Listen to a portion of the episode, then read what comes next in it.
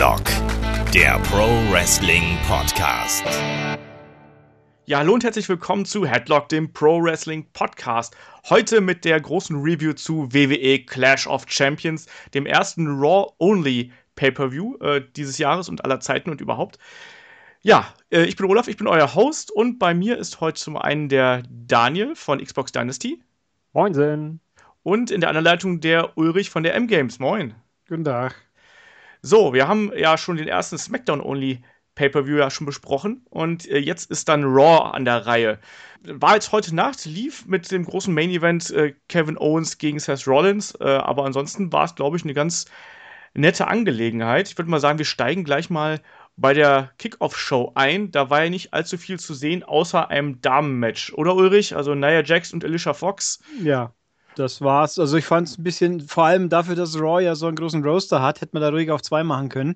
Und es war, das Match war halt, ja, zum, kann man vergessen in Kurzfassung. Ich, eher noch hat Nia Jax geschw- geschwächt für mein Empfinden, weil die viel zu viel eingesteckt hat. Und die äh, Dingsbums Alicia Fox ist halt einfach, wer ist das überhaupt so sinngemäß? Die kenne ich nicht mal mehr so bewusst, weil die taucht ja nie auf.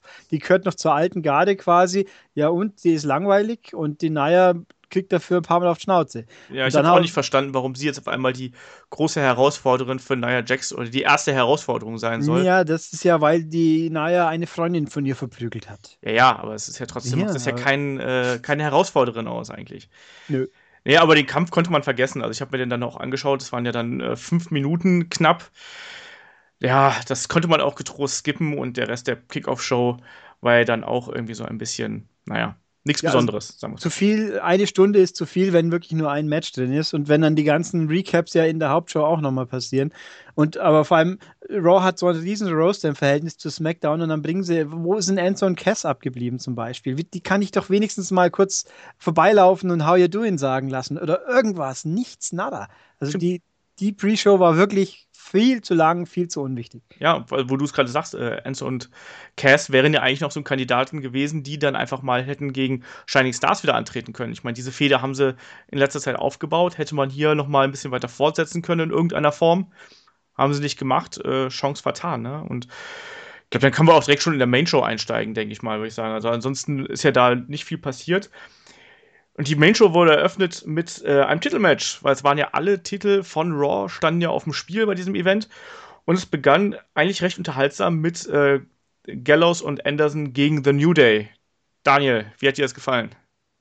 Fand ich ein solides Match für einen Einstieg, hat mich aber jetzt nicht so vom Hocker gerissen. Wir haben ja schon im äh, letzten Podcast angesprochen, dass uns The New Day gerade so ein bisschen auf den Senkel geht, weil sie auch, äh, ja, weil da so ein bisschen langsam die Luft raus ist und im Endeffekt war es halt wieder The New Day. Wir haben ein bisschen Späßchen gemacht. Gallows und Anderson haben direkt von Anfang an versucht, da ein bisschen auf die Tube zu drücken, aber der Ausgang war ja dann doch eigentlich doch relativ klar und The New Day konnte den Titel verteidigen und geht uns weiter auf den Senkel. ähm, Ulrich, kannst du denn ähm, Gallows und Anderson mittlerweile ein bisschen ernster nehmen? Ich meine, die haben jetzt nee. ja so, so ein Hin und Her gehabt die letzte Zeit. Erst waren sie hier die beiden Doktoren mit den äh, Eiern im Einmachglas und so. Und jetzt plötzlich sollen sie die äh, taffen Typen wieder sein, die Leute zusammenschlagen. Ja, also es ist, ist das Geeiere, es geht eben weiter. Ich finde, ich fand das Match äh, eben, New Day ist, lang, ist langweilig, es wird eigentlich immer langweiliger. Juhu, äh, Und dann das Match an sich, der Einstieg war gut, so die zwei, also jetzt kann ich sie langsam an- unterscheiden allmählich, zum anderen, zum einen, weil die Namen draufstehen, zum anderen, der eine ist halt einfach größer. Ähm, und d- hauen ein bisschen auf die Pauke und am Schluss verlieren sie wieder blöd. Und, und vor allem dann, äh, mich stört auch irgendwo, New Day sind die Faces, müssen aber Heel-Taktik einsetzen, damit sie eine Chance haben und die anderen fallen voll drauf rein und sind, schauen wieder aus wie die Deppen am Schluss. Also irgendwo Die, die wirken, die kriegen, die werden nicht transportiert für mich. Da auch wieder der Kommentar, das wären die ersten oder das dritte Pärchen erst, das den I W G P, oder? Ja. ja. Oh Gott. Und, und den W W E-Tag-Titel hätten und dann, äh, dann, sind, dann lassen sie sich so plump von drei Clowns quasi rund machen. Das ist mir einfach, äh, also die, die funktionieren nicht. So gut A J Styles funktioniert äh, im anderen Brand, so lall sind die und pff, ja, also ich bin da auch sehr zwiegespalten, was die beiden angeht. Also der Aufbau, seitdem Gallows und Anderson halt reingekommen sind zu W W E, ist halt komplett für den Eimer, weil die nach wie vor halt keine Persönlichkeit haben. Und jetzt, wie du gerade gesagt hast, die eiern da irgendwie zwischen so einem Comedy- Bösewicht-Act ähm, und einem ernstzunehmenden Tag-Team hin und her, sind aber zugleich die einzigen Herausforderer wirklich für The New Day, und jetzt haben sie halt eben wieder verloren, und wie du auch schon gesagt hast, wieder durch äh, unlauteres Eingreifen von The New Day, weil letztes Mal war es doch so, da hatte doch, ähm, ich weiß gar nicht, ich glaube, das war Kofi Kingston die Beine am Seil oder sonst irgendwas. Ähm, jetzt diesmal wird da zugeschlagen mit der, mit der, mit der Posaune. Das ist halt schon irgendwie sehr merkwürdig, und das ist... Da haben wir letztes Mal schon so ein bisschen drüber geredet, dass ja irgendwie so es kein klassisches Babyface mehr gibt.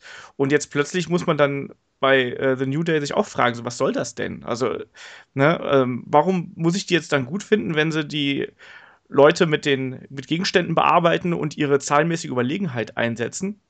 Finde ich sehr merkwürdig, wo man damit hin will. Und insgesamt fand ich eben den Kampf vollkommen okay. Also der war, fing flott an, damit das äh, Gallows und Anderson den New Day eigentlich so wirklich überrumpelt haben mit starken Aktionen. Ich fand auch gerade diese erste Attacke von, ähm, äh, von was war das? Von Anderson gegen, ähm, äh, ich glaube gegen Kofi Kingston, wo er die, die Running Liger Bomb gezeigt hat, fand ich ziemlich cool. Und dann am Ende, ja, dann war es dann halt irgendwann relativ fix auch vorbei. War ein kurzer Kampf mit noch nicht mal sieben Minuten. Solide, aber eben mehr auch nicht. Und jetzt muss man sich natürlich fragen, wer ist denn jetzt Herausforderer eigentlich für den New Day? Weil haben sie eigentlich alle aktuellen Tag-Teams bei Raw durch und keiner bleibt mehr übrig. Mal schauen, ne, wie das da weitergeht. Ich habe gestern mal gedacht, wen gibt's eigentlich noch? Ich, mir fallen sie wirklich nicht mehr alle ein. Enzo und Cass haben wir noch, die Shining Stars, für, für, uh, Breezango, und wer ist dann eigentlich nur übrig? Breezango ist doch bei SmackDown, oder? Sind die bei SmackDown? Ich meine, die sind bei SmackDown. Stimmt. Aber okay, das ist, also wer, wer ist überhaupt noch Tag-Team bei, bei Raw? Mir fällt echt nicht viel ein. Da war, es sind doch zehn Leute irgendwie. Ja. Aber äh, wer eigentlich? Ich hab's also, nicht vergessen. Also ich habe ja eine, eine Vermutung, also das für, die, für den späteren Verlauf dieser ja. Sch- wie man das dann auflösen wird. Aber aktuell haben sie einfach keine Herausforderer mehr. Und auch die, da W W E ja auch gerade bei Tag-Team-Matches sehr davor zurückscheut, auch mal äh, Babyface gegen Babyface anzusetzen, ist da nicht mehr viel übrig. Also jetzt dann auf einmal äh, The Shining Stars als Number One Contenders aufzubauen, fände ich sehr albern. Ja, die vor allem in drei Monaten zweimal gekämpft haben, so ungefähr, aber ja. Genau. Daniel? Ist das nicht auch traurig, wie sich das entwickelt hat? Also wir hatten ja vor dem Roster-Split, wussten wir gar nicht, wohin mit den Tag-Teams. Es gab dieses Mega-Tag-Team-Tournament, um den Number One Contender äh, festzumachen.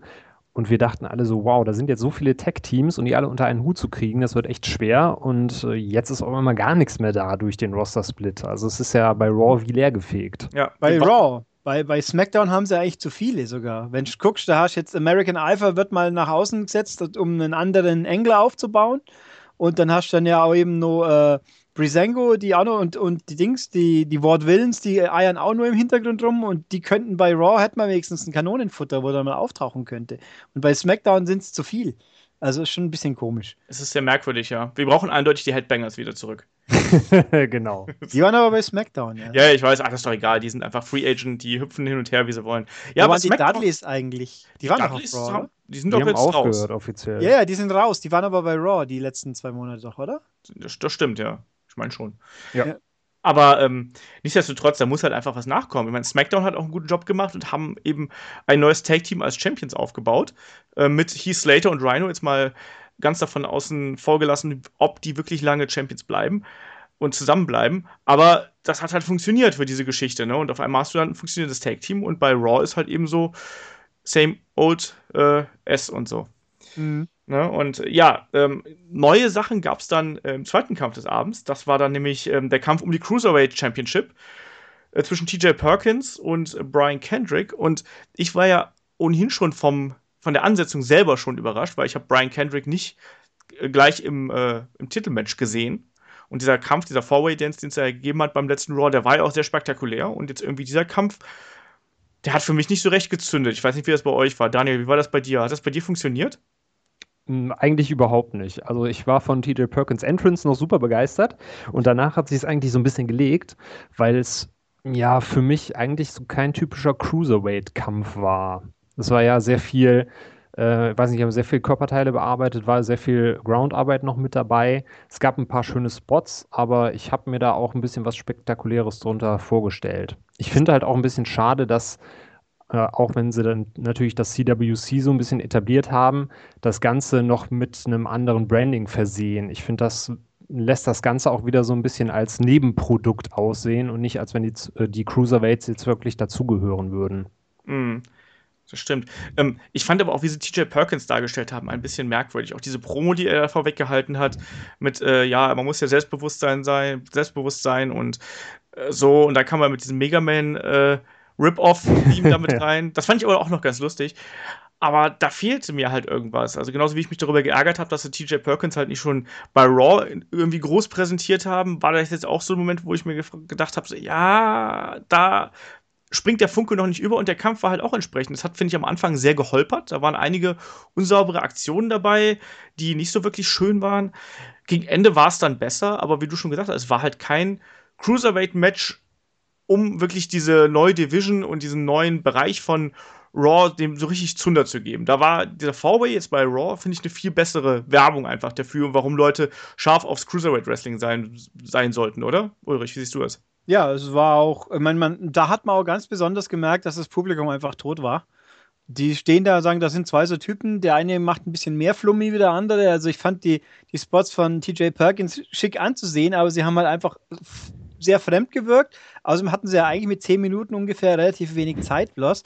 Und es war irgendwie, ja, es, mir hat einfach die Stimmung gefehlt. Das, das, hat, das war so ein Nei geworfen, da waren wir jetzt ein Match und dann, ach, das sind jetzt eine neue Klasse und ja, und brr. Und mir, ich habe ja schon mehrfach beklagt, dass es zu wenig Promos innerhalb der Pay-Per-Views inzwischen gibt. Und hier war es ja auch so. Und dann natürlich hinten nach dieser, dieser, das eine Wort, das er rausgebracht hat, bevor dann, oh, die große Weiterentwicklung war. Also es war, also mir, ich weiß nicht. Also außerdem, da ist mir auch wirklich aufgefallen, ich, mein Corey Graves ist großartig. Michael Cole kann ich ertragen, aber Byron Saxton ist einfach überflüssig wie ein Kropf. Also Mauro Ranallo ist ein äh, bisschen buschmannig, aber im positiven Sinn, aber manchmal geht er mal ein bisschen auf den Keks, aber der bringt halt den Enthusiasmus rüber, den ich bräuchte, um die Cruiserweights, sag ich jetzt mal, als wirklich was Besonderes wahrzunehmen, weil so war es halt einfach bloß ein Match mit zwei bisschen dünneren Menschen und ja, uns hat halt einfach ein bisschen das, der Wumms gefehlt im Ganzen. Ja, es hat so ein bisschen der Grund gefehlt, weshalb man jetzt da sich wirklich für interessieren sollte, weil es war nicht spektakulär genug, dass es dich gleich aus dem aus dem Sitz hebt irgendwie und es war gleichzeitig auch nicht gut genug erzählt, um dich komplett mit reinzuholen, weil du auch gar keine richtige, äh, keine richtigen Persönlichkeiten hast. Da können sie nochmal so oft sagen, dass Brian Kendrick halt schon vor x Jahren äh, bei W W E gewesen ist und danach nur als Tier gelebt hat und all so ein Blödsinn. Ja.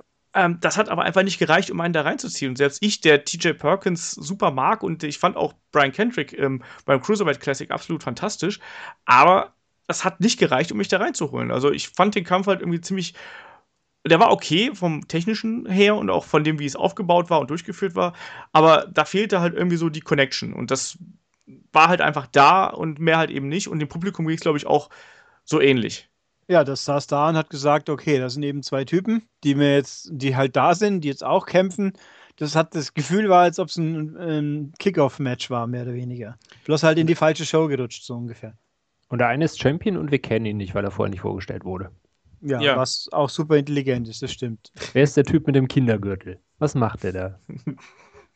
Ja, so ein bisschen. Also da muss man halt echt noch was machen. Ich glaube, man hätte einfach dieses Four-Way-Match wie bei Raw einfach irgendwie so ein Multiman-Match machen sollen an dem Abend. Weißt du, dass die einfach durch die Gegend fliegen können, alle sagen, boah, krass, hast du das gesehen? Und das hätte besser funktioniert als so ein, naja, solides Indie-Match, was die beiden jetzt da äh, gearbeitet haben. Okay. Wobei ich mich ja auch, auch frage, wie das funktioniert, wenn die jetzt jedes Mal bei jeder Raw-Sendung ein Match kriegen, dann, dann ist es so, dann sieht man alle vier Wochen mal irgendwie die diversen Leute, der, der Geller ist ja auch dabei, den hast du noch gar nicht gesehen. Und dann frage ich mich auch, was, wie, was, warum. Drei Stunden Zeit wäre es nicht sinnvoll, denen ein bisschen mehr zu geben. Aber, ja, das naja. werden wir halt sehen, ne, wie, das, wie das funktioniert. Also ich meine, ich glaube, der Gallagher ist ja, glaube ich, noch nicht hundert Prozent da. Ich glaube, der, der ist zwar auch so im erweiterten Kader, ähm, aber ist, glaube ich, noch nicht da. Aber es stimmt schon, wir haben jetzt aktuell, sind glaube ich, so sechs Leute, die sie auf jeden Fall festgesigned haben und äh, einige, die dann halt noch hinten dran hängen. Ja, ähm, ich meine, Ciampa und, und Gargano sind ja offensichtlich auch in der Hinterhand. Die werden ja über kurz oder lang auch kommen. Genau das, ja. Die werden halt auch noch kommen. Es heißt auch, dass jemand wie entweder Ibushi oder Zack Sabre soll auch noch kommen. Ähm, je nachdem, wann die halt ihre ganzen Indie-Bookings noch haben und äh, ob die Lust und Laune haben. Ich meine, Ibushi hat es nicht nötig. Ich glaube, ein Zack Sabre wird das, glaube ich, schon machen irgendwann im nächsten Jahr. Insofern muss man einfach mal abwarten, wie das jetzt läuft. Also das ist halt gerade die Anfangsphase, aber ich habe mir erhofft, dass W W E mehr All-In geht, als sie das jetzt getan haben. Ja, ne? sonst, sonst, sonst würde ich, also eigentlich hätte ich gesagt, lieber macht mal N X T eine halbe Stunde länger Und ich meine, nachdem die ja eh teilweise in N X T mit äh, Doppelschicht schieben, dann da passt es halt dazu. Ja. Ja, muss man abwarten, was, äh, wie das halt weitergeht. Bis jetzt hat mich die Cruiserweight Division zumindest noch nicht komplett abgeholt. Also, da bin ich noch nicht überzeugt davon, ob auch das W W E-Office da so hintersteht, wie man das immer so tut. So ja. Wirkt es halt aktuell noch auf mich. Ja, nächster Kampf pro Leute, wo man nicht genau weiß, wer dahinter steht und so. Das passt ja auch eigentlich ganz gut. Das Finale der Best of Seven Series zwischen Cesaro und Sheamus stand dann an. Wir wissen ja alle, erstmal hat Sheamus die ersten drei Kämpfe gewonnen, dann hat Cesaro die nächsten drei Kämpfe gewonnen. Jetzt war es äh, das große, der große Blow-Off zwischen den beiden, der dann irgendwie kein richtiger Blow-Off war. Ja, also sondern ziemlich schnell vorbei. Also das ist ja nicht ziemlich schnell vorbei, aber überraschendes Ende, würde ich jetzt mal sagen. Ja. ja. Aber das, das was Match, wir gesehen haben, fand ich eigentlich ordentlich. Also es hat mich zumindest emotional abgeholt, wie es so schön heißt.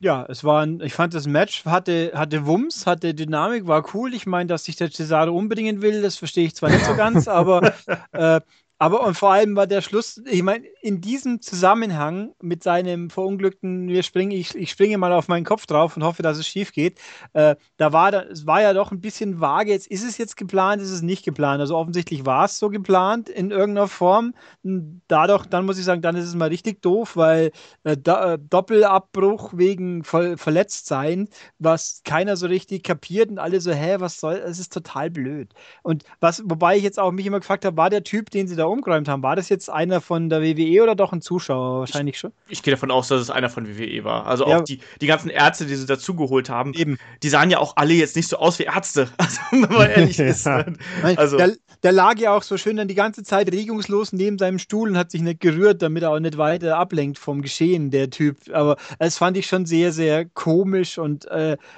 viel zu abrupt. Das Match war richtig gut, eigentlich. Ja. Und halt so mit Power und die verausgaben sich und dann halt eben Mo- Power-Moves und Shit und dann, äh, und dann ist es einfach so doof aus. Ja, die beiden haben sich ja wirklich den Arsch aufgerissen, muss man mal ganz klar so sagen. Und Cesaro mit seinem verunglückten Topi, also ich habe mir das jetzt noch ein paar Mal angeschaut, es sah für mich so aus, als wollte er halt quasi ein, ein Dive durch die, durch die Seile machen und dabei halt eben ein Frontflip.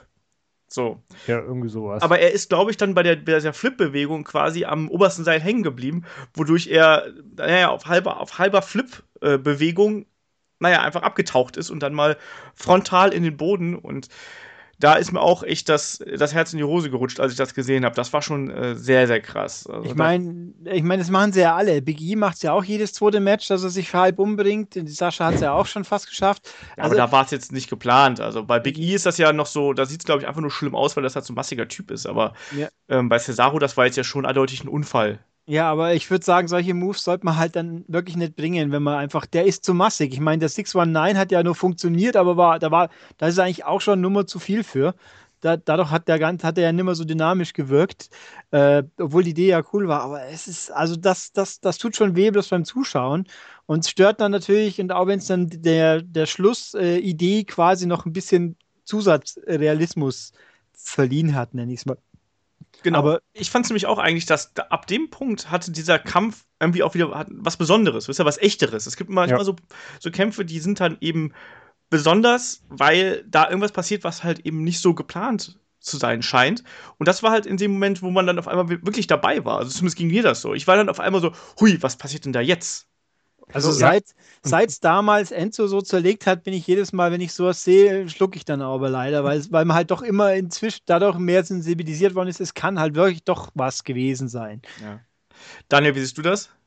Es war halt für mich, wie du sagtest, ab dem Moment auch so, dass, dass du gemerkt hast, die beiden wollen das gewinnen, die wollen wollen ihren Title-Shot haben und die gehen halt auch bis ans Äußerste. Also ich finde, auch wenn es halt immer scheiße ist, wenn man sich bei so einer Aktion verletzt, es hatte dann ja auch so diesen Kickstarter, dass du halt gesehen hast, die beiden wollen sich zur Not zerlegen und über ihre Grenzen hinausgehen. Auch wenn ich es halt nicht verstanden habe mit diesem Spot, äh, mit der Clothesline über die Umrandung, die, weiß nicht, gefühlt eins vierzig groß ist, dass man da so ein äh, Sheamus mit fast zwei Metern nicht einfach mal eine Rolle drüber kriegt, müsste eigentlich schon aus physikalischer Sicht jedem klar sein. Deswegen habe ich auch nicht ganz verstanden, warum sie die Aktion eingebaut haben. Ich fand auch, dass das eigentlich jetzt kein Grund war, dass der Kampf hätte abgebrochen werden müssen. Also die, dafür war diese Aktion nicht wuchtig genug. genug, um es mal so zu sagen. Die haben sich da ja. vorher solche Bomben um die Ohren gekloppt und auf einmal so eine Clothesline über die Guardrail, klar, auf dem Beton draußen, klar, aber ähm, wisst, was ich meine. Also da war halt schon vorher viel, viel Härteres dabei, ja, als dass das jetzt einen Ausschlag gegeben hätte. Und ich fand auch, dass so ein Doppel- oder was war es jetzt eigentlich? Das war ein ähm, No-Contest. Das hat jetzt ja auch, das, das war auch diesen Matches nicht würdig, weißt du? Also da war halt man so viel, da hätte einer so viel profitieren können, weil einfach gesagt ist, komm, der hat sich das jetzt wirklich erkämpft und der hat es jetzt verdient. Aber ich glaube ja, und das habe ich ja gerade eben schon im ersten Match so ein bisschen angedeutet, ich glaube ja, dass die beiden jetzt ein Tag-Team-Title-Match bekommen. Ja, das war, das, das habe ich gestern auch mehrfach, das war irgendwie von vielen Leuten die These, okay, und jetzt haben sie bewiesen, dass sie Respekt gegenüber haben und jetzt dürfen sie zusammen, und ich denke mal, wenn das wirklich so hinausläuft, das ist ein Schlag ins Gesicht für die anderen Tag-Teams, also eigentlich für Enzo und Cass, weil ein anderes gibt es ja eh nicht mehr, ähm, und dann zu sagen, und am Ende gewinnen sie dann sogar noch und machen New Day rund. Ich meine, an sich könnte das Team ein cooles Team sein, aber es, es ist halt so beliebig und so, ach, und die haben halt nichts gemeinsam und bläh, und, und sind eigentlich sogar komplett unterschiedlich, und bloß weil sie sich jetzt verprügelt haben, ein paar Mal sind sie Buddies. Und das, ah, nee, also wäre ich, fände ich jetzt nicht besonders toll, muss ich sagen. Übrigens, Mick Foley habe ich vorhin gelesen, der meint ja, wer das, den Ausgang des Matches dumm findet, der kann ihn in den Hintern küssen, der hat keine Ahnung vom Wrestling. Und dann denke ich mir auch, Mick Foley soll langsam vielleicht doch mal überlegen, ob er zu oft auf den Kopf gefallen ist, weil das ist eine Frechheit, weil das Match war einfach, der Ausgang war einfach kacke. Ja, da das ist man sich auch einig. Also da musst du ja, egal ob du in Foren guckst, auf irgendwelchen Internetseiten, es ist egal ob Fan oder äh, Journalist, äh, Redakteur, was auch immer, ähm, alle sagen so, boah, das war ein richtig geiler Kampf, aber das Ende war richtig kacke. Ja. Ich lasse mir auf jeden Fall den Namen Cesaro so, schon mal sichern. So viel ist klar. Das, das klingt so wie so eine schlechte äh, Schlagertussi irgendwie. Ich weiß es nicht. Ja? Hat, ja. hat aber was. Aber da W W E ja inzwischen eh sehr unkreativ ist, was ihre Tag-Team-Namen angeht und einfach immer nur die Namen äh, irgendwie miteinander verschmolzen werden und die Themes halt auch, können wir uns da wahrscheinlich demnächst schon mal darauf einstellen, dass irgendwie keltische Klänge mit der Sirene verbunden werden oder so. Genau. Und dann heißen sie Cesaro oder äh, Seamus. Eins von beiden. Seamus? Können ja die League of Nations wieder aufbauen. Ich meine, das sind ja immerhin zwei Ausländer. Ja, das dachte ich nämlich ehrlich gesagt auch schon. Also ich habe diesen, diesen ja. äh, Rusev hat auch wieder Zeit. Ups, vorgedreht. Aber Rusev hat ja auch Zeit für sowas. Und schon haben wir wieder eine League of Nations, die diesmal sogar ein bisschen, ja, schlechter wie die letzte kann sie ja auch nicht sein. Ich mein. Nee, also viel schlechter geht's ja auch gar nicht mehr. Also außer, die tragen dann noch irgendwie Cheerleader-Outfits und äh, kommen als Spirit Squad rein oder so. Ich fand es übrigens sehr lustig, dass der, der Werbespot für two K siebzehn, dass man da Alberto Del Rio nochmal ganz gut gesehen hat. Ich, ich musste auch lachen, ja, ja, ich musste auch lachen, dass er dann auch noch so prägnant in die Kamera grinst irgendwie. Den Spot fand ich echt gut, also der war cool, aber dann so, oh, da ist der Alberto. Hoch. Den haben wir nicht mehr rausschneiden können, das ist... Ja. Äh, Wie beim, wie beim Roster, äh, die einen fallen raus und die anderen äh, bleiben drin, ne? Mhm. Kennt man ja. Ja, äh, nächster Kampf, Chris Jericho gegen Sami Zayn. War so ein bisschen, naja, mit der heißen Nadel gestrickt, würde ich mal sagen, die Ansetzung. Und äh, Sami Zayn ist ja so Daniels besonderer Freund. Richtig. Genau, da warst du ja beim letzten Mal äh, nicht so begeistert von ihm, weil er immer dann auftaucht, wenn es irgendwie Titelmatches gibt. Wie war es denn diesmal? Warst du diesmal mit äh, Sami Zayn zufriedener? Also ich fand, fand das Match in Ordnung, aber es hat mich jetzt nicht so wirklich vom Hocker gerissen. Vielleicht lag es halt auch daran, dass es mit der heißen Nadel gestrickt war. Es war ja so nach dem Motto, ähm, hey Chris Jericho, pass auf, Kevin Owens ist ein ganz schlechter Freund und er nutzt dich nur aus und so, pass doch auf. Und äh, daraus jetzt irgendwie ein Ma- Match zu stricken, ja, da muss man schon irgendwie um drei Ecken denken. Von daher, vielleicht hat es mich deswegen nicht so abgeholt. Ich fand jetzt, was die beiden im Ring gezeigt haben, fand ich ordentlich. Äh, ja, das Ende war halt, wie die, wie die Ansetzung an sich, war in Ordnung, aber war jetzt auch nichts Besonderes. Nö. Also für mich ist halt, wieso Sami Zayn verliert. Ich weiß, was, wem bringt es was? Chris Jericho könnte es egal sein, ob er gewinnt oder verliert. Und Sami Zayn verliert halt mal wieder ein Match. Seit er gegen äh, Kevin Owens gewonnen hat, macht er nichts mehr so ungefähr, außer verlieren oder unwichtige Sachen.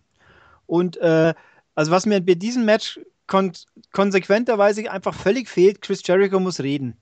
Mhm. Muss vorher reden, nochmal, muss ihn schlecht machen, irgendwas, muss Stupid Idiot sagen oder Drink it in, man, irgendwas. Und nix, dieses Match ging einfach los und es war einfach rum dann. Kein Gespräch, nichts, das, da fehlt einfach das, die Stimmung, die das Ganze, die dem Ganzen was gegeben hätte. Ich meine, Sami Zayn kommt rein mit seiner Jubelmusik, alle freuen sich, dann ist er wieder das Opfer und dann gehen sie halt wieder. Also es war ein bisschen so, da fehlt einfach, da hat mir ein bisschen das Außenrum gefehlt, dass noch ein bisschen coole Stimmung gibt. Ich meine, Chris Jericho ist, er kann zwar noch mithalten, wenn, wenn er motiviert ist, offenbar, man sieht es ja, aber äh, der wirkt einfach als, als äh, Sprachrohr wirkt er inzwischen für mich mehr, wie halt, weil er einfach jetzt so einen coolen Arschloch-Heel hinstellt und dann auch, ja, aber an der falschen Stelle haben sie ihn dann nochmal wirken lassen, aber da kommen wir ja noch zu. Genau. Ja, ja. Ich, ich fand den Kampf an sich auch ganz okay. Ich habe aber immer das Gefühl, dass äh, Chris Jericho gerade versucht, so ein bisschen den jungen Leuten hinterher zu rennen und da noch so ein bisschen was zu beweisen. Also ich finde, er müsste sein, seine Aktionen stärker auf das umstellen, was er halt noch zeigen kann. Also ich glaube, dass er halt als taktisch kluger Charakter, der vielleicht etwas bodenständiger arbeitet, glaube ich, besser funktionieren würde als, als dieser Y zwei J-Verschnitt, den er jetzt immer noch häufig gibt. Also ich finde, er kämpft noch für das, was er kann, zu spektakulär. Wisst ihr, was ich, was ich meine? Ja. Also da, daher sieht es, ähm, also aufgrund der Art und Weise, wie er versucht, äh, das Ganze dann durchzuziehen, sieht es halt auch immer so ein bisschen alt und behäbig aus. Genau das. Also da, da ist halt so, es gibt ja verschiedene Wrestler, die so im Verlauf ihrer Karriere ihren Kampfstil umgestellt haben. Also Jushin Liger ist da ein ganz bekanntes Beispiel, Shawn Michaels zum Beispiel auch, der aber natürlich auch noch komplett wahnsinnig dabei war. Ähm, aber bei Jericho merkt man einfach, der ist halt nicht mehr so hundert Prozent agil, wie er es mal gewesen ist.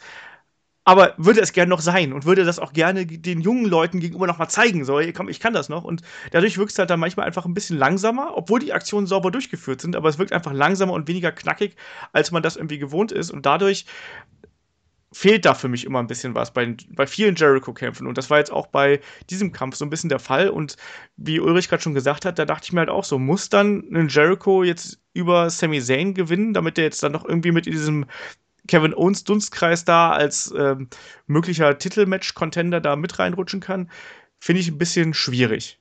Ich finde es auch ein bisschen schade, weil ich eigentlich dachte, dass Jericho jetzt so in ein Alter kommt, wo er vielleicht sagt, komm, ich habe jetzt mal Bock, die Jüngeren auch nochmal ein bisschen mit aufzubauen und die Jungs hochzubringen, so eine Art Mentor-Position einzunehmen.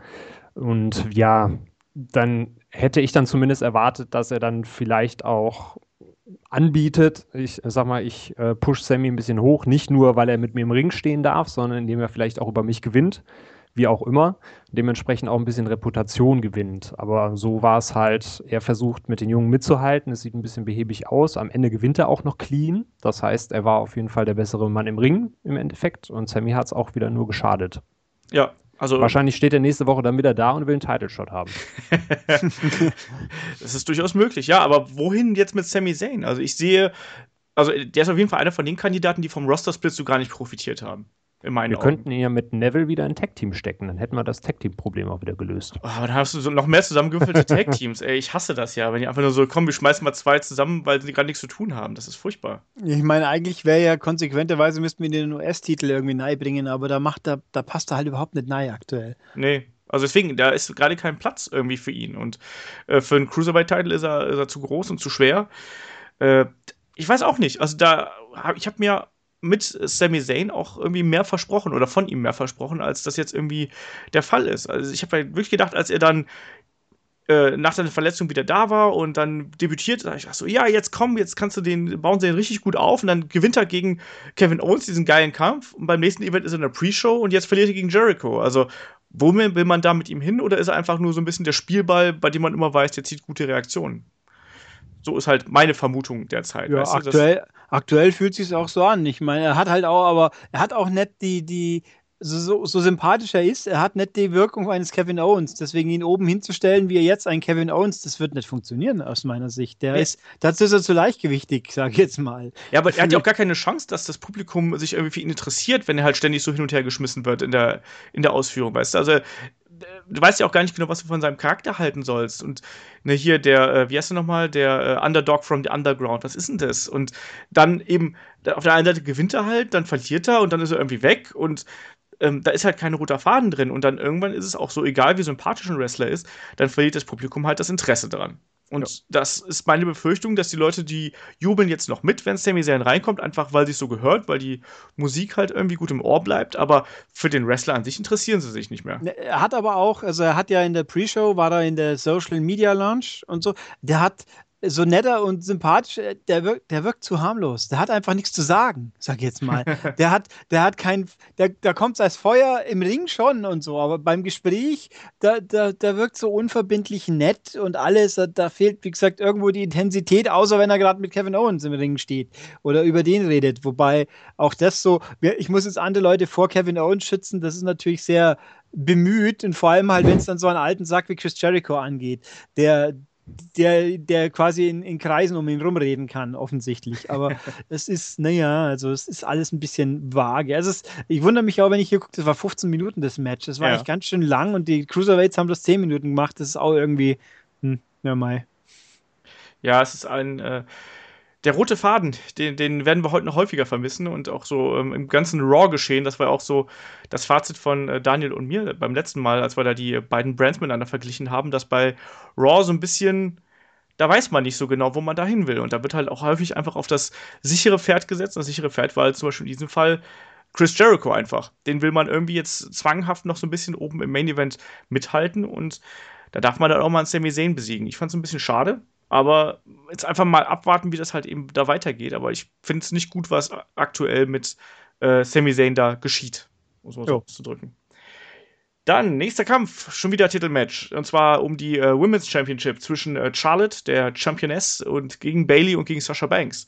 Und äh, Triple Threat Matches haben ja, ähm, also Damen Triple Threat Matches haben ja inzwischen bei W W E ja durchaus einen guten Ruf. Also spätestens seit WrestleMania, wo die Damen ja die Hütte abgerissen haben, erwartet man sich da ja schon ziemlich viel von. Und ich fand auch diesen Kampf wieder äh, sehr gut. Und der hat mir ganz gut gefallen, auch äh, wenn lange nicht so stark wie der bei äh, WrestleMania. Wie war das bei euch, Daniel?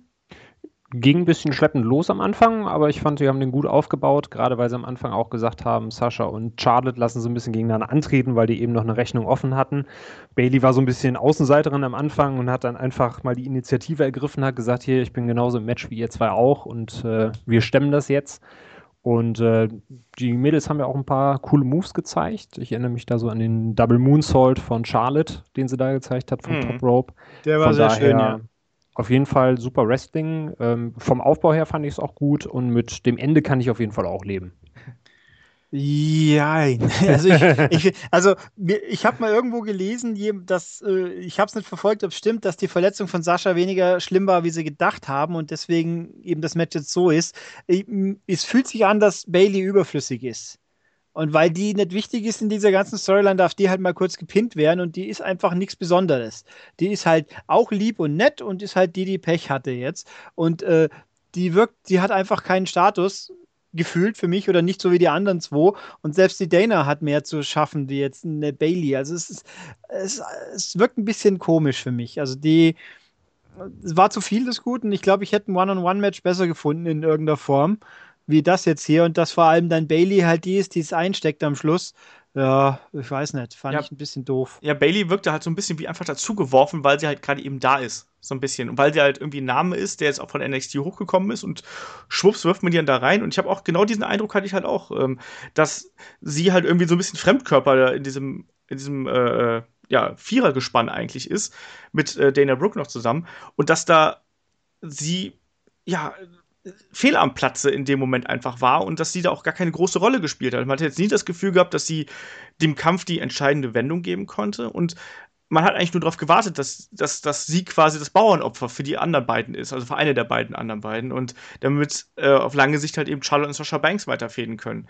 Ähm, das fand ich ein bisschen enttäuschend, muss ich sagen. Also ich habe mir da durchaus erhofft, dass man da Bayley auch in so einem Kampf stärken kann, anstatt dass sie da eben nur so ein Aufbaupartner ist und auch hier, parallel vielleicht auch zu Sami Zayn oder so, habe ich einfach das Gefühl, dass da jemand hochgeholt worden ist von N X T und man hat nicht direkt einen Plan, was man jetzt damit macht und man hofft einfach, dass das so funktioniert. Weißt du, dem, dem geben wir jetzt die Chance, den bringen wir damit rein, aber da ist jetzt keine Idee dahinter, wie man äh, Bayley konsequent aufbauen kann, sondern die muss jetzt einfach so funktionieren, wie sie gerade ist und ansonsten, naja, dann werden wir halt mal sehen, äh, wo wir so sonst hinstecken, aber in diesem Kampf war sie dann irgendwie so ein bisschen überflüssig. Das fand ich äh, enttäuschend. Ansonsten war der Kampf vollkommen okay, wie ihr gerade schon gesagt habt, wrestlerisch ähm, absolut gut anzusehen. Und ähm, ich finde ja ohnehin auch cool, wie, ich bin ja ein großer Fan von Charlotte, wie gerade wie sie halt innerhalb dieser Division da ähm, sich präsentiert, auch ähm, mit dieser Physis, die sie halt damit reinbringt.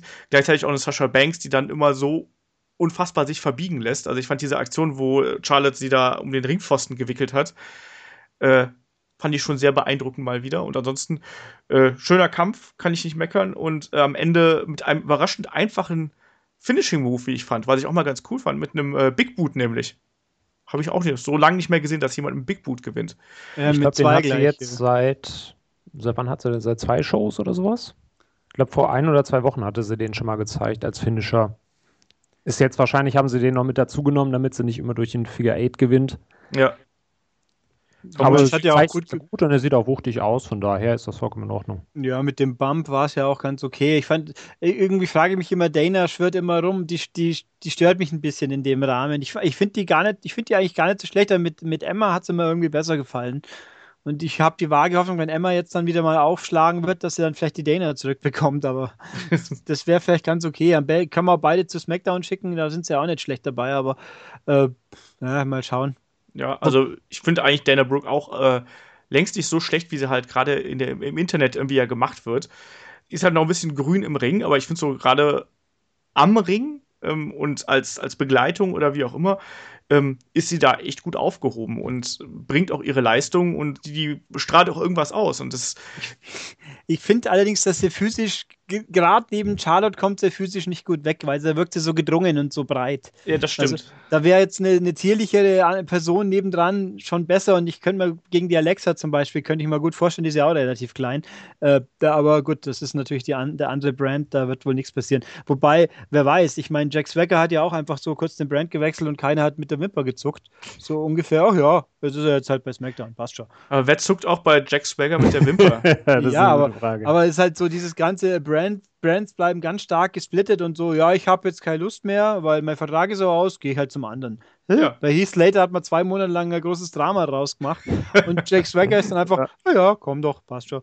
Naja, das ist schon ein bisschen komisch. Ja. Also Heath Slater kriegt keinen Contract und Jack Swagger fragt an, oh ja, Jack, Jack Swagger kann man immer gebrauchen, hier hast du deinen Vertrag, fertig. Ja. Da geht's halt manchmal ganz fix, weißt du? Wer will nicht Jack Swagger in seinem Roster haben? hm. Mhm. Hätten sie Sepp Coulter noch, dann vielleicht, aber hm. Ja, der hatte seine, Jack Swagger hatte eine ganz kurze, coole Phase und dann auch äh, relativ schnell nicht mehr. Ja. Äh, aber dann lass uns doch einfach zum nächsten Kampf kommen, da sind auch viele Leute dabei, die nicht so cool sind. Ja. Ähm, Nein, das ist ähm, Roman Reigns gegen äh, Rusev ähm, um den U S-Title. Die Fehde, die sich um eine Torte rankt, das fand ich so schön, dass sie das so schön aufgebaut haben, da in dem Einführungstrailer. An sich ähm, eine Fehde, die lang aufgebaut worden ist, was mir immer sehr gut gefällt, die auch sehr körperlich geführt worden ist. Und mir gefiel dieser Kampf eigentlich recht gut, vor allem, weil er halt eben so anders war als viele andere Kämpfe heutzutage auf den Cards. Weil es war wirklich mal ein Heavyweight-Clash, den du gehabt hast, wo die beiden Kontrahenten eigentlich, naja, fast nur auf Schläge und Tritte gesetzt haben und wenig auf Rumgefliege oder sonstige spektakuläre Aktionen. Also wenn man sich jetzt mal Cesaro gegen Sheamus anschaut im Vergleich, da wurde halt viel mehr irgendwie auf Spektakuläres gesetzt. Hier war es dann doch relativ hausbacken und relativ hart und rough. Das fand ich aber eigentlich ganz okay und kann auch, ehrlich gesagt, mit dem Sieger leben. Wie war das bei euch? Fange ich mal beim Ulrich an. Äh, ja, ich, ich bin, ich habe Ich fand es irgendwie nicht so prickelnd. Das Match an sich war okay, aber mir, mir fasst die Konstellation und die ganz, das Ergebnis weniger. Wobei Roman Reigns funktioniert für mich besser, eben wenn er gegen jemanden kämpft mit ein bisschen mehr Kontraste. Also Reigns gegen, gegen Styles, das waren tolle Matches. Die waren super, finde ich. Ja, absolut. Äh, und hier war es halt nicht so sehr. Äh, das ging aber schon. Das Match an sich war auch okay. Mich stört allerdings die ganze... Ich habe hier keinen, den ich, dem ich den Sieg gönne quasi. Und vor allem noch viel schlimmer, Rusev ist ja eigentlich der Böse, aber Reigns ist das Arschloch. Ich meine, nicht einmal, der wird nicht nur, er wird ausgepfiffen, okay, das ist halt, wie es ist, aber in, die, in dieser Fehde war er schlichterweise der Böse, weil er hat völlig, völlig unnötigerweise die provoziert, dumm angemacht, in einer ganz dumme Anmache, die, das mit der Torte, da war er einfach der Aggressor in der Geschichte. Unprovoziert der Aggressor. Nicht so, ich muss die Armee, die U S A jetzt retten vor dem bösen Rusev, sondern einfach, ich bin jetzt der Partycrasher und führe mich halt auf wie ein Sack. Wie ein Bulli quasi. und, und dann gewinnt er. Und dann, ja gut, ich meine, äh, die Frage ist für mich jetzt auch, was machen sie mit Rusev jetzt eigentlich? Ich meine, Reigns, gut, äh, also es ist alles ein bisschen merkwürdig für mich. Ich meine, das Match an sich war okay, aber es stört mich halt das Außenrum. Ja, Daniel? Ich habe gekotzt bei dem Match. Also zu, zum Ende des Matches, sagen wir so.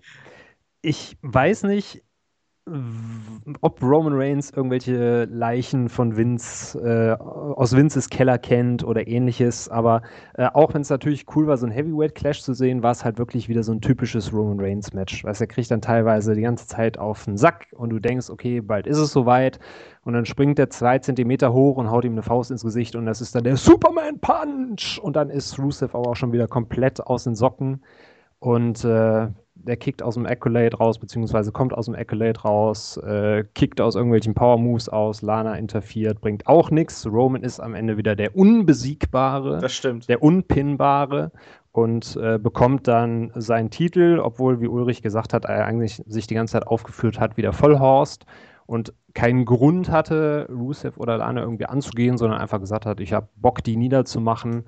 Und kriegt dann als Belohnung dafür noch einen Titel geschenkt. Und ich fände es halt eigentlich ganz cool, wenn man dann eben sagt, gerade auch mit dem Hintergrund, mit dieser Strafe, die er da bekommen hat, du fängst jetzt in der Midcard an, du arbeitest dich wieder hoch, aber du kriegst auch nicht direkt nach dem ersten Title-Shot den Titel, sondern du scheiterst vielleicht auch mal und kannst noch einen zweiten Anlauf nehmen und kannst dich wieder ein bisschen profilieren, ein bisschen rankämpfen.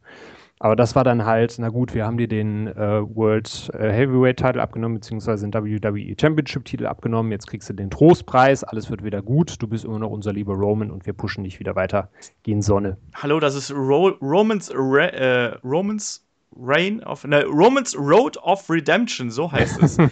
So, das war's. Nein, äh, ich kann das schon nachvollziehen, dass man sich darüber ärgert. Also ich fand es am Ende auch ein bisschen viel, ähm, was sie da gemacht haben. Also wie viel Kicks er dann äh, einstecken durfte und wie sehr er dann leiden durfte. Dann noch hier noch ein Kick und da noch ein Kick und da noch der Accolade. Es war halt echt ein bisschen viel und die Publikumsreaktionen waren ja auch wieder entsprechend. Ne? Da wurde ja auch wieder kräftig gebuht ähm, und da muss man sich halt eben nicht wundern. Ja, wie gesagt, mein, mein Problem ist halt auch, dass vor nicht allzu langer Zeit die, die zwei Matches gegen Styles, die waren einfach so viel besser, weil die sind zwar größerer Kontrast, aber die haben besser zusammengepasst im Match. Und da hat er halt auch mal, da hat sein Superman-Punch halt auch wirklich nach einem Wumms aussehen, wie er ihn aus der Luft runterhaut, wie der mit seinem Vorarm angesprungen kommt und dann, wird er, dann haut er ihm die, den Punch ins Gesicht, so ungefähr. Das hat einfach viel besser gewirkt. Da, und jetzt hier bei Rusev, ach, ich weiß auch nicht, Rusev, ich finde Rusev eigentlich ja eine ziemlich coole Figur, sehr charismatisch auch für, für böser Russe oder böser Bulgare, aber alles aber dasselbe. Der, ja, aber der, der funktioniert ja, irgend, ich weiß nicht, der, der steht so für sich ein bisschen allein und das, es gibt nichts, was so richtig zu ihm passt, gefühlt. Ja, also zumindest, es gibt jetzt kein Gegenstück, also so ein Gegner, so ein Nemesis quasi, wie wir bei Kevin Owens, Sami Zayn oder sonst irgendwas haben. Mhm. Man hat einfach niemanden, der da so hundert Prozent äh, wo man den einfach mal so reinschmeißen kann. Also ich finde auch, dass ich, ich mag Rusev halt eben auch, aber ich sehe halt eben auch seine Kämpfe immer so ein bisschen zwiegespalten, weil das irgendwie, die Chemie vermisse ich manchmal mit, so mit seinen Gegnern irgendwie. Das, das läuft zwar, zwar irgendwie, aber da will auch häufig der Funke einfach nicht überspringen. So, ist halt so ja. meine, meine, meine emotionale Gefühlslage, was, was Rusev angeht. Ich weiß nicht genau, woran das liegt. Also ich, von, so von, den, von den Aktionen her und vom, von der Ausstrahlung her ist er echt top. Aber so die, die ganz großen Dinger äh, hat er bis jetzt auch noch nicht rausgekloppt. Weiß nicht, woran, nee. woher das kommt.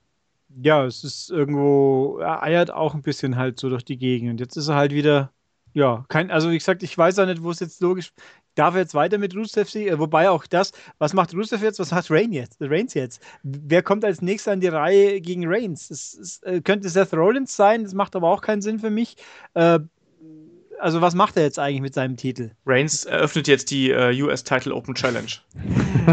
äh, und dann kommt, dann kommt Luke Harper. Ja? Das wäre natürlich, wobei, wenn der auch wieder aufschlägt, wo der sich einfügt, das wird auch spannend, aber okay. Ja, ich hoffe, dass man den zu SmackDown steckt. Ja, dann hätte ich aber fast die ganze Wyatt Family wieder zusammen. Das befürchte ich bloß, dass das dann damit endet, dass es eben wieder die Wyatt Family wird. Ja, ist doch super. Ja, ich fand die so langweilig. Ich meine, äh, Bray an sich ist ja einfach furchtbar langweilig. Äh, Rowan ist gar nichts und Harper wäre sicher cool, wenn man irgendwie alleine hinstellen täte wie ein Braun Strowman, bloß halt eben mit Charisma und Fähigkeiten. So ja, ungefähr. Ja, also ich, ich fand halt eben, dass ähm, Harper und Rowan als Tag-Team sehr, sehr gut waren. Also die haben mir da wirklich sehr gut gefallen und äh, allein deswegen würde ich die gerne wiedersehen. Also, ja, aber dann hat, hat halt Bray mit auch einen Mix, aber naja, gut, wir werden es sehen. Genau das. Ja, auf jeden Fall haben wir einen neuen U S-Champion mit äh, Roman Reigns, egal was wir darüber denken mögen. Und äh, im Main-Event ging es dann um die W W E Universal Championship zwischen Kevin Owens und Seth Rollins. Und da, ja, ich überlege gerade, ich glaube, da nehme ich einfach mal einen von euch dran, der es einfach mal so von vorne weg bewerten darf. Daniel, wie fandst du den Kampf? Ich fand ihn bis zu einem bestimmten Moment, äh, fand ich ihn sehr gut. Ja, den Moment kann man sehr schnell festlegen, ja. ja. Man hat die zwei einfach machen lassen, die haben sich die Spots um die Ohren gehauen, äh, haben sich beide nichts geschenkt. Ich fand auch cool, wie sie ähm, Kevin auch so ein bisschen wieder als äh, Heel dargestellt haben, indem er Seths Knie attackiert hat. Ja. Auch wenn ich, wenn ich wieder... Ähm, unsere Kommentatoren super göttlich fand, wie sie dann sagten, wow, das ist jetzt schon so lange mit dem Knie her und Kevin Owens hat sich das immer noch gemerkt. Das ist, ja, super erstaunlich, wie sie das nochmal rausgestellt haben. Und äh, ja, der Moment kam dann, als äh, Chris Jericho, Kevin Owens bester Freund, zum Ring marschiert ist und meinte dann eingreifen zu müssen, damit wir wie immer unseren Heel-Champion haben, der nichts selber auf die Kette kriegt, sondern wieder Hilfe von außen braucht, damit er seinen Titel behalten kann. Ja, also es war... Äh Also ich fand, irgendwo hat mir hier auch ein bisschen was gefehlt. Ich mag Seth Rollins sehr gern und ich finde, dass Kevin Owens natürlich auch einen super Heel abgibt, aber auch hier hat man wieder zwei Leute, die immer noch irgendwie beide negativ sind, obwohl, also es hieß ja immer, oh, Seth Rollins wird jetzt zum Face geturnt, aber hier kam er mal halt nicht sehr faceig vor. Ja, das stimmt. Und halt Kevin Owens, Kevin Owens ist Kevin Owens, das passt gut, aber irgendwo, ich finde, ich weiß nicht, die ergänzen sich für mein Empfinden nicht so gut, wie wie es andere. Das war das letzte große Match von, von Rollins gegen Reigns, doch, oder? Bitte ja, ja. Das war besser. Also ich, mir, hier hat mir irgendwo ein bisschen die Chemie auch gefehlt. Da ging es zwar ordentlich zu und auch mit, mit ein bisschen Gewalt quasi, aber irgendwie hat es mir ein bisschen gefehlt und dann kam eben da, oh, Chris, äh, Chris Jericho darf rauskommen und, und entscheidet alles quasi und dann halt einen obligatorischen Ref-Bump, der, der so mühselig gewirkt hat, hier so furchtbar aufgesetzt und dann und dann vor allem, dann, dann schicken sie einen zweiten Ref und dann ist es sofort vorbei. Also es war äh, also ich weiß nicht, also mir hat es ein bisschen gefehlt hier auch. Ich meine, dass, dass Kevin Owens am Schluss gewinnt, das finde ich völlig okay. Das, das passt, äh, aber irgendwo Mir ja. hat, also ich muss sagen, insgesamt, ich fand rückblickend Backlash so viel besser, wie, wie jetzt Clash of Champions. Das, das stimmt. Also da war irgendwie ein besserer Fluss drin, oder? Also so jetzt ja. mein, mein Eindruck. Einmal das, das und in der Halle war es ja auch totenstill. Ja. Also wir haben hier ein Universal Championship Match zwischen Seth Rollins und Kevin Owens und in der Halle ist nichts los. Ich weiß jetzt aber nicht genau, ob sich das im Ring auf die Zuschauer übertragen hat oder ob sich die Zuschauer auf den Ring übertragen haben. Das ist jetzt Spekulationssache. Ja, was ja, auch schl- schlimm ist, weil die Halle ist ja gar nicht mal so groß gewesen. Ich meine, da müsste doch leicht Stimmung aufkommen können. Aber pff, das hängt halt natürlich stark vom, stark vom Publikum ab. Ne? Ich meine, wenn du da einfach dann nur eine Crowd hast, die sich berieseln lassen will, dann war das natürlich ganz okay. Aber ähm, wie Daniel gerade schon gesagt hat, also da war, hast du jetzt nicht das Gefühl, dass das ein Hexenkessel gewesen ist. Und das macht natürlich dann auch, wie es immer so schön heißt, ne? Also eine, die Crowd kann auch ein gutes Match zu einem großartigen Match machen oder ein durchschnittlichen Match zu einem guten Match. Ne? Und ähm, hier im Main Event zum Beispiel hätten wir aus einem guten Match durchaus ein sehr gutes Match machen können. Und so war es halt eben okay. Ähm, was, was du gerade gesagt hast, Ulrich, das, äh, das würde ich auch so unterschreiben. Also mir hat da so ein bisschen die Psychologie gefehlt und die eindeutige Einordnung der beiden Figuren. Also ich wusste nicht genau, für wen halte ich denn jetzt, weißt du? Auf der einen Seite ist Kevin Owens da ohnehin immer sehr kompliziert, weil der halt eben so cool ist, dass man ihn halt eben gut findet. Und Seth Rollins eben auch nicht jetzt der, äh, das typische Babyface gewesen ist. Und das, die Crowd wusste das, glaube ich, auch nicht, wen sie anfeuern sollte. Ich glaube, die hätten am liebsten für beide angefeuert und dann äh, war es dann irgendwie, hat sich das egalisiert quasi. Ne? Und da haben sie einfach für niemanden richtig gerufen, ne? Weil, und haben einfach mal geschaut, was da so passiert. Generell hatte ich da das Gefühl, dass da abgewartet wird, wie es gegen Ende ausgeht. Und dann, wie ihr es ja schon gesagt habt, das Ende war ja doch recht enttäuschend. Also ich habe mit dem Eingreifen von Hunter gerechnet. Ähm, yep. Das ist dann nicht gekommen. Und so witzig ich Jericho gerade auch am Ende fand, also von seiner Mimik her, wie sie dann da die Rampe hochgegangen sind und er so als der fast schon trottelige Best Buddy da irgendwie nebenher gelaufen ist, ne? Und, und dann Queen anstimmt, ja. ja. Ja, also wirklich, also total cheesy irgendwie, aber es ist halt Jericho einfach. Aber nichtsdestotrotz, dieses Ende war halt scheiße. Und das ist jetzt, das war jetzt nicht nur ein Kampf bei dieser, bei dieser äh, Card. bei der sowas halt passiert ist. Also, weil, glaube ich, von sieben Kämpfen hatten wir jetzt zwei Kämpfe, wo man gesagt hat, hm, mit dem anderen Ende hätte man da mehr mit rausholen können. Tja, so sind dann, glaube ich, auch alle wieder so ein bisschen unbefriedigt aus diesem Event rausgegangen, auch weil es halt wieder so ist, dass wir einen Heel-Champion haben, der wieder mal nur mit Hilfe von anderen gewinnen kann. Und auch der hat seinen Titel mit Hilfe von Hunter gewonnen, hat seinen Titel das erste Mal äh, jetzt groß, auf der ganz großen Bühne beim Pay-Per-View, ähm, nur mit Hilfe von Chris Jericho verteidigt. Warum gibt man denen nicht einfach klare Siege? Oder von mir aus wenigstens einen Heel-Sieg durch unfaire Taktiken. Aber so ein Eingreifen ist doch immer die, die letzte Möglichkeit, oder? Ja, es ist auch, ich habe auch irgendwo gelesen, hat jemand auch das gemeint, bis er jetzt Titel gewonnen hat, mehr oder weniger war, war äh, der Owens so, so unstopp, unstoppbare Dampfwalze, und jetzt, seit er Tiger ist, muss er so der feige Heel sein, der nur mit Hilfe äh, irgendwas hinkriegt. Und äh, es ist, ja, es ist irgendwie eine komische Logik. Und sei, so quasi, ich habe jetzt den Titel und jetzt bin ich plötzlich nicht mehr so stark und dynamisch und selbstbewusst und alles muss klappen, oder im Idealfall, und jemand hilft mir, und und äh, auch das Ganze, ich bin so Champion von, von der Authorities Gnaden, passt so gar nicht zu dem Charakter irgendwie, finde ich. Nee, also gerade weil er ja immer so der Einzelgänger war und äh, so, ich bin halt mal gespannt, was man daraus macht. Also ich habe da so ein bisschen leise Hoffnung, dass da jetzt irgendwie ein Heel-Stable draus erwächst, also so Kevin Owens, Chris Jericho, Triple H und dann vielleicht noch mit Stephanie und noch irgendjemanden in der Hinterhand, also ein starker Heel-Stable, mit dem man dann so Richtung Survivor Series gehen kann. So würde ich mir das ja wünschen, so dass man dann ein schönes Elimination Rules Match hat gegen vier gute Jungs, keine Ahnung, damit Sami Zayn und Seth Rollins und Roman Reigns oder so. Was ich mir übrigens gedacht habe, ist Hell in the Cell, ist das ein Raw? Ja. Okay. Dann passt ja wieder. Ich wollte gerade sagen, hab mal, das sind ja drei Wochen Pause. Unfassbar. Drei Wochen Pause zwischen Pay-Per-Views. Wie sollen wir das nur durchhalten? Ich weiß gar nicht. Aber naja. Ja, nee. In zwei Wochen der nächste Smackdown-Pay-Per-View? Ja, yeah, aber danach sind drei Wochen bis oi, oi. Ich weiß auch gar nicht, wie das gehen soll. Da habe ich auch wieder alles vergessen, was davor passiert ist. Dann müssen wir also also eh Roadtrip gucken, oder wie das heißt. Ja, genau. Die Zeit zu überbrücken. Ja. Was, was ich auch, was mich ein bisschen, also ich fand, die haben ja überzogen, fünf Minuten oder zehn, ich weiß nicht genau. Also ein bisschen halt. Äh, ich fand tatsächlich, die drei Stunden waren schon wieder zu viel. Äh, Backlash war ja vorab fertig. Die waren ja früher fertig wie, wie angezeigt, und da war es halt einfach auch zackiger. Klar hatten die ein Match oder zwei weniger, aber hier, wenn ich hier wieder gucke, das war fünfundzwanzig Minuten, dieses Match. Das, mhm. Die waren alle, eigentlich sind lange Matches, können ja schon cool sein, aber wenn jedes lang ist, dann wird es ein bisschen gefährlich, finde ich. Ja, also ist mir auch aufgefallen, dass man den Wrestlern offensichtlich mehr Zeit gibt, grundsätzlich.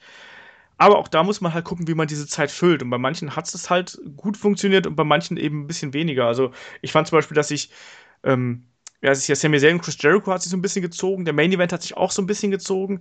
Klar, also hier Cesaro gegen Sheamus war halt, wie ich fand, auf jeden Fall das Match des Abends. Pflichtet ihr mir dazu? Oder wie ja, äh, so gleich auf mit dem Women's Title Match, würde ich sagen. Bis auf den Schluss halt, logischerweise. Ja. Das wäre es ganz eindeutig gewesen. Genau, mit einem anderen Schluss wäre es eindeutig gewesen, ja. Ja, aber grundsätzlich habe ich auch das Gefühl, dass man da einfach ein bisschen mehr Zeit in die Leute investiert, was ich aber auch ganz gut finde. Also allein, damit du absetzen kannst, was ist T V-Match und was ist, was ist Event-Match sozusagen, finde ich das super, dass man sagt, komm jetzt, dann haben wirklich die, die wichtigsten, oder die, fast alle Matches auf der Card haben dann mal eben zehn Minuten plus, was du ja im regulären äh, Free-T V ja naja, maximal vielleicht einen Kampf pro Woche, pro Show hast. Hm. Also, wenn ich nochmal bei Sheamus und Cesaro hingehen, kurz äh, Double Countdown hätte ich auch noch geschluckt, wenn sie sich gegenseitig ausgenockt hätten. Das wäre einfach nur konsequent gewesen. Aber so eine, so eine bescheuerte äh, Verletzungs- äh, Angle zu schieben, das war echt blöd. Ja, das hat einfach dem Kampf auch enorm geschadet und hat dann wirklich auch das, so ein bisschen diesen ganze, das ganze Positive, was, was sie da aufgebaut haben und diese geile Geschichte, die beiden erzählt haben, hat es dann wirklich runtergezogen. Und das passiert halt eben, wenn man so komische Sachen macht. Genauso wie auch im Main Event. Also der Main Event war auch besser gewesen, wenn man das cleverer aufgebaut hätte, das Ende cleverer aufbereitet hätte und vielleicht auch mal Kevin Owens klar hätte gewinnen lassen. Ja. Sage ich jo. jetzt mal so. Na, ansonsten, äh, Daniel, dein Fazit zum Event? War solide, aber für den ersten Raw-Only-Pay-Per-View war es mir zu schwach. Ja. Ulrich? Ja, würde ich weitgehend zustimmen, und das Probl- Hauptproblem war, aber also darf, es war anschaubar, aber das Problem war, vor zwei Wochen war es einfach besser. alles. Und das, ja. obwohl man der Meinung war, SmackDown ist der schwächere Brand mit einem schwächeren Kader und alles. Aber Pay-Per-View-mäßig haben sie einen ganz klaren Punktsieg davongetragen bisher. Ja, das sehe ich auch so. Also ich fand auch, dass der Event in sich okay war, aber ich hatte auch wiederum irgendwie ein, zwei Punkte während der Karte, wo ich fast eingeschlafen wäre. Ähm, obwohl ich es am Morgen geguckt habe. Ja, ich, ich nett. Ich habe es in der Nacht angeschaut und habe auch gedacht, okay, gefährlich. Also vor allem, ich habe dann irgendwo nach der Hälfte mir gedacht, Moment, wie lange dauern jetzt die restlichen? Weil ich das Rusev Reigns Match vergessen habe, dass das auch noch kommt. Und dann habe ich gedacht, oh, verdammt, doch noch drei Matches. Ah, äh, das ist kein gutes Gefühl, wenn man so denkt, oh Gott, wann wird es endlich rum sein? Das ist eigentlich doof. Statt, ja. dass man sich endlich aufs letzte Match freut, dass, oh, jetzt kommt das Highlight noch so. Ah, und stattdessen, ja, jetzt macht er hin, komm.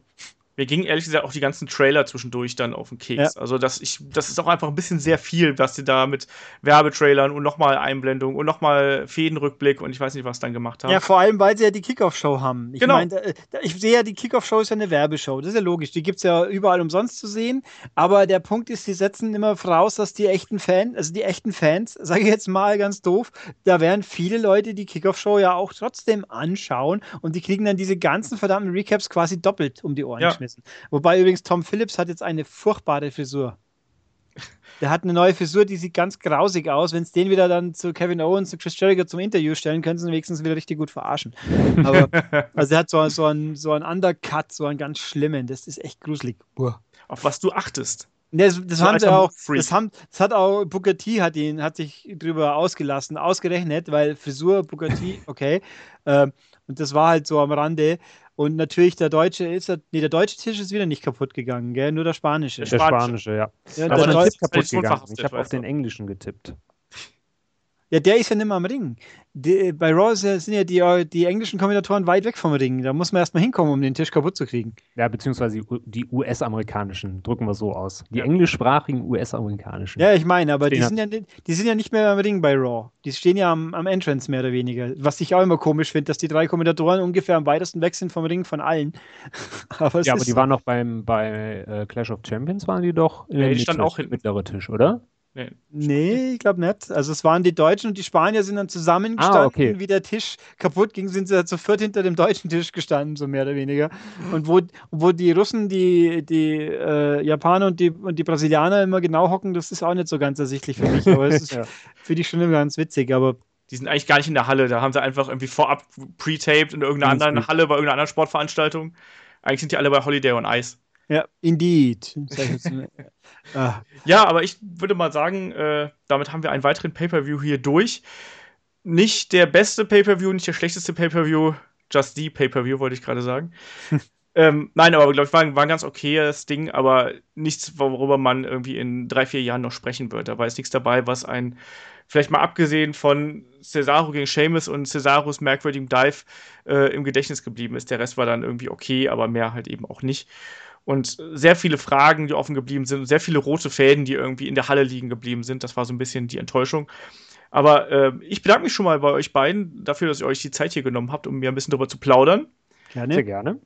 Und äh, verweise dann äh, zum einen nochmal ähm, auf unsere Fragenrubrik. Also falls ihr Fragen habt oder Kommentare oder falls ihr das komplett anders seht, was wir hier gerade irgendwie erzählt haben, äh, schickt uns einfach eine Mail an fragen at headlock punkt de. Ansonsten hören wir uns am Wochenende wieder. Da geht es dann um unsere Kindheitsgeschichten. Da sind dann auch der Ulrich und der Daniel wieder dabei und der Kai. Und ja, bis dahin würde ich sagen, gehabet euch wohl und macht's gut. Bis dann. Tschüss. Tschüss.